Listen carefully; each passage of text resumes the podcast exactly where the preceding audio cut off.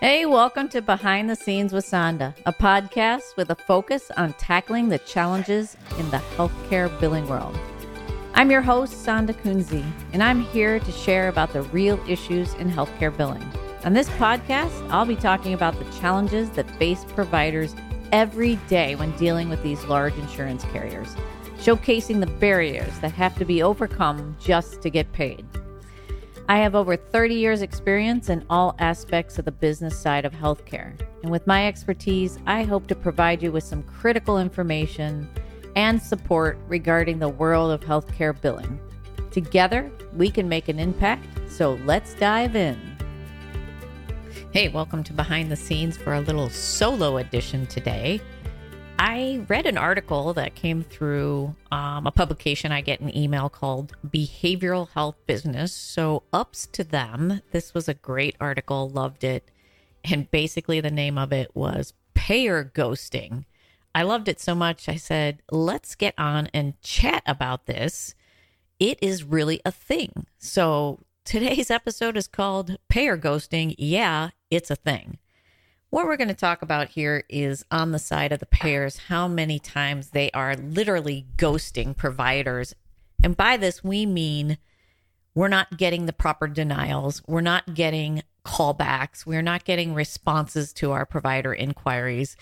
They make the adjudication process very onerous. You have to have access to this particular portal or that portal. Like, for example, uh, there's a carrier out there that you can't directly talk to. They want you to go up through the Availity portal. And those who do this sort of thing understand when I'm talking about Availity and how that you have to go through there for certain payers. But really, payer ghosting, again, it's a thing. And I want everyone to be aware, not just behavioral health folks, but the rest of the healthcare arena.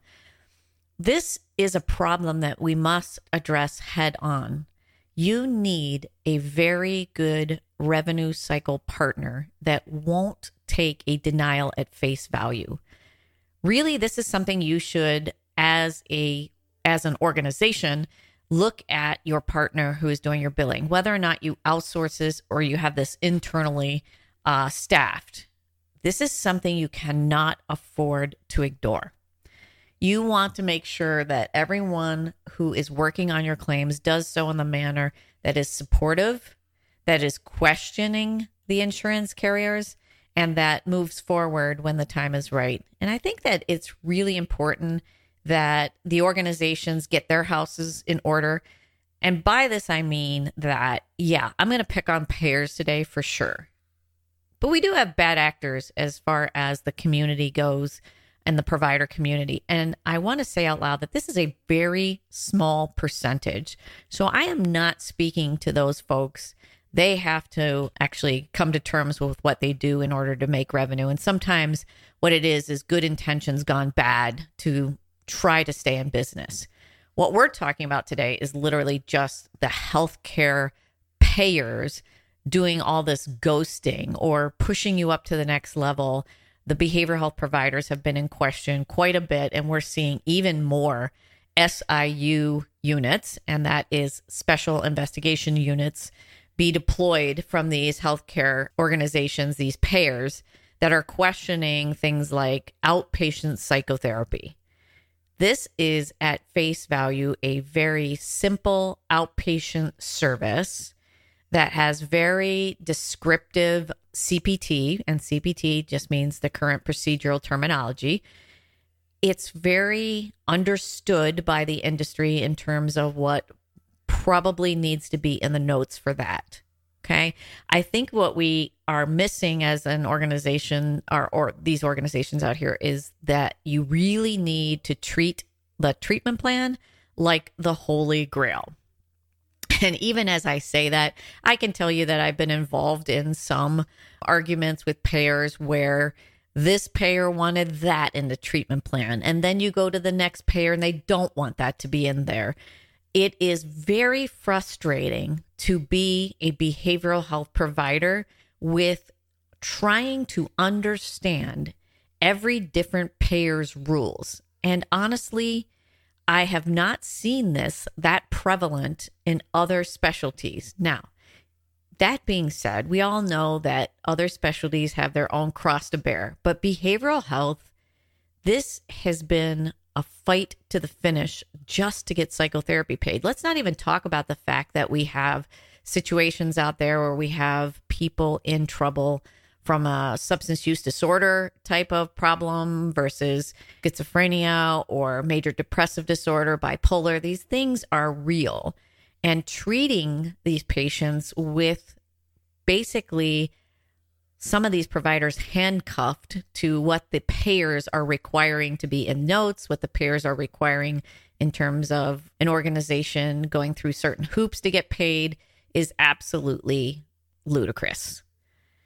We really want to have behavioral health treated the same way we have a cardiologist treated. You are treating a condition that needs immediate attention most of the time and this needs to be, I think we, you know, we've been through the parity laws and things like that, but I think we need to really embrace those now in terms of these health insurance carriers. So, again, this great article is talking about how payers are ghosting, and there's a lot of information here to back that up. They've talked to several people in the healthcare community so you will find it as a, a good read. Again, this isn't my idea in terms of payer ghosting, although I think it's a great one and totally wish I had thought that up. But it's called Behavioral Health Business, and you can usually get it dropped into your email.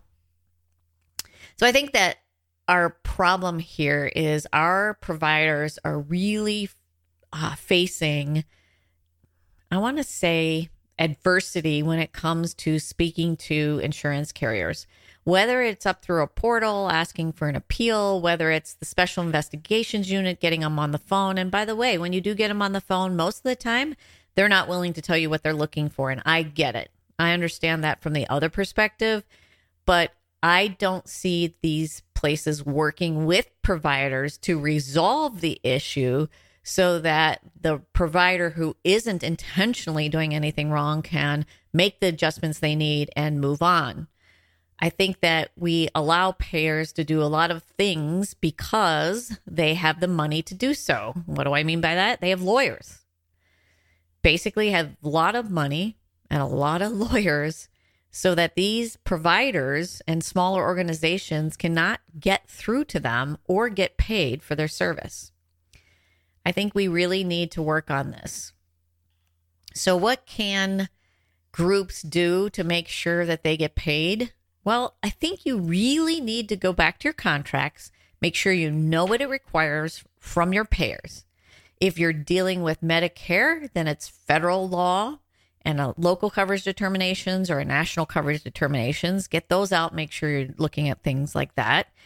For payers, we do have a lot of payers putting these things out on their websites, so don't ignore that. There'll be things about behavioral health for the treatment planning, for an assessment, whether or not it needs a provider's referral for that types of service, and whether or not you need to be submitting treatment plans every so often, etc.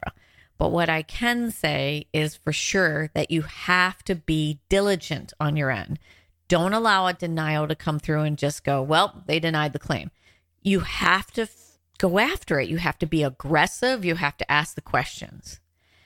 When we've done this, and by the way, we, I'm talking about my own business and the part of it that does behavioral health billing.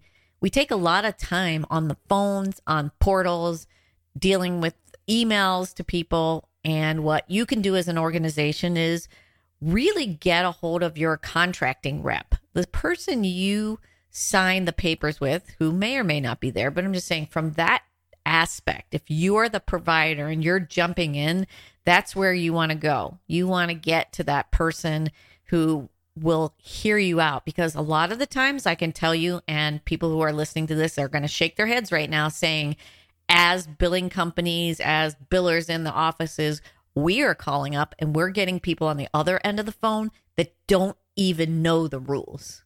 That is super frustrating because what happens to me is that a lot of these providers will call, they'll get an answer that's completely contraindicated to what the rules are. And then they come back and ask, and I have to say, you have to call somebody else because you got the wrong person on the line. That's super frustrating. So remember, if you're getting involved at a provider level, get to the contracting rep or the provider relations representative for your area. Let them hear you out and hopefully they can do what they have to do. Follow all your contracts appeals process. One step out of line that you make and it's not in the appeal process mode literally can mean whether or not you're going to get paid or denied on a full claim. And if you have been treating a patient for a long period of time, this can be a significant amount of dollars.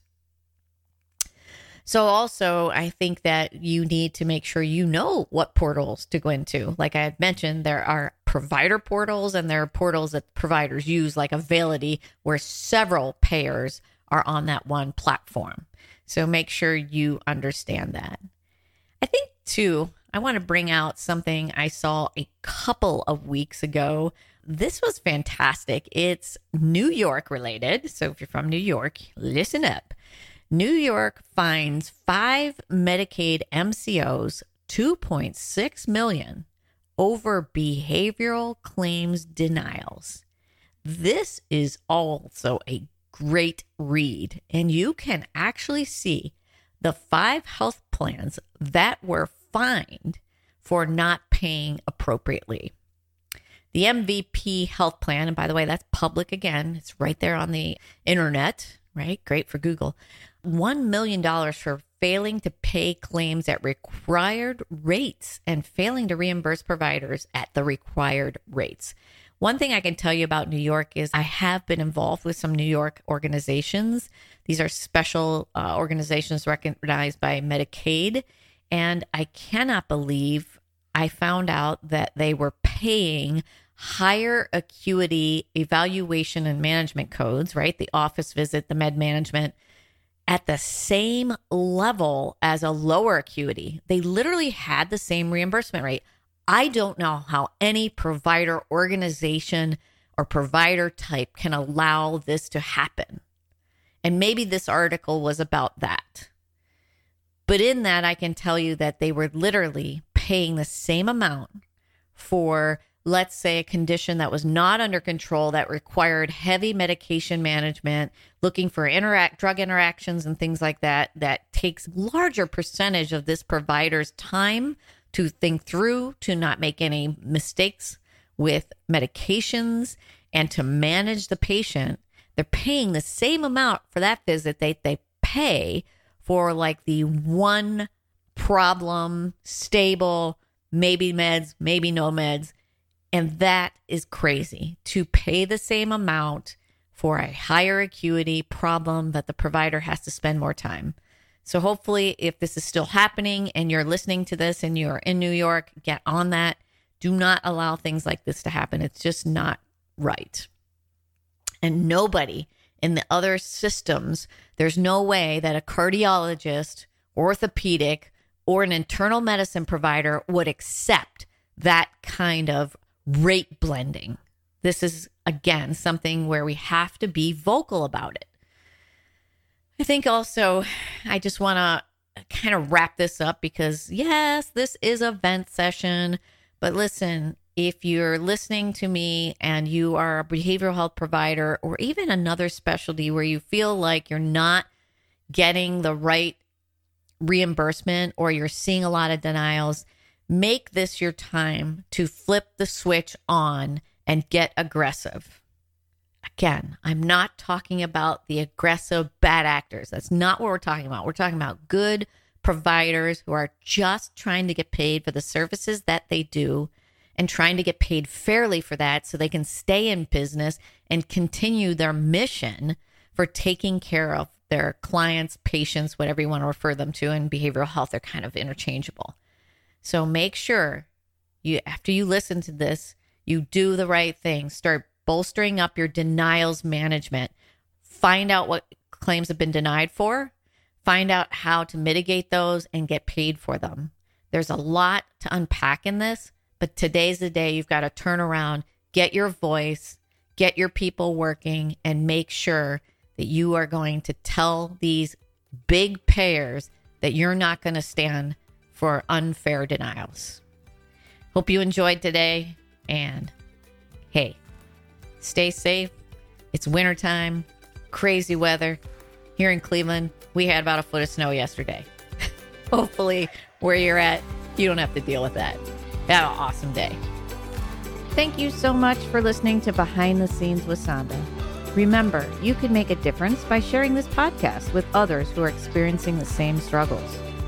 The more we reach, the more chances we have to create a community of like minded people who want to impart change to the business side of healthcare.